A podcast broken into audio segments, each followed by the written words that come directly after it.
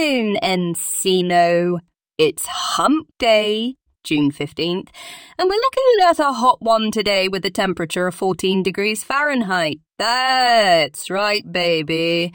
It's going to be steamy out there. I suggest wearing something lightweight and breezy, maybe a short skirt or some tight shorts to show off those tan legs.